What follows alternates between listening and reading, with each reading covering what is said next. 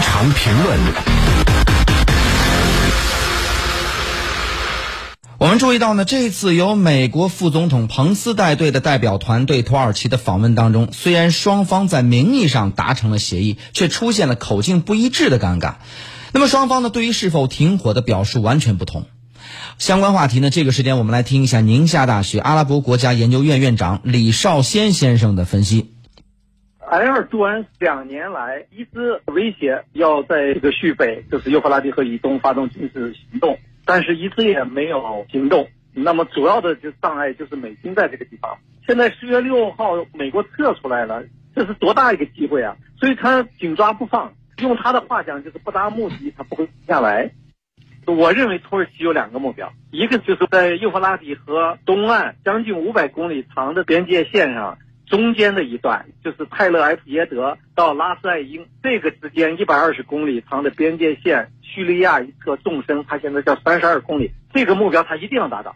我觉得，嗯，美国的再大的调停，眼下这些制裁不足以制止它。呃，它达到了这个初期的目标。如果制裁或者说是外部的压力足够大，它会停下来。如果说外部压力还不足够大，那么它有可能还接着干。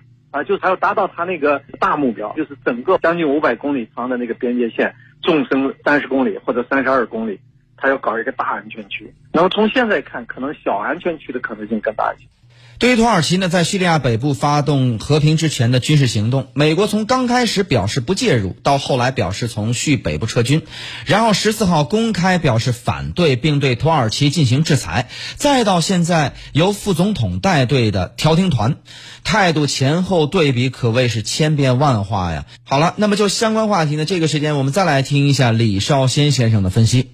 美国出尔反尔，主要是美国国内反应非常强烈。说这个美国政府抛弃了盟友，忠实的盟友，这个实际上对美国在中东的盟友的信心是一个极重要的打击啊！以后谁还敢依靠美国呢？再一个就是说，现在土耳其的军事行动，呃，一个是造成了 ISIS 死灰复燃的这样一种呃很可怕的这种前景，美国国内反应很强烈；再一个军事行动造成大量的人道主义灾难，呃，这个国际社会也是哗然的。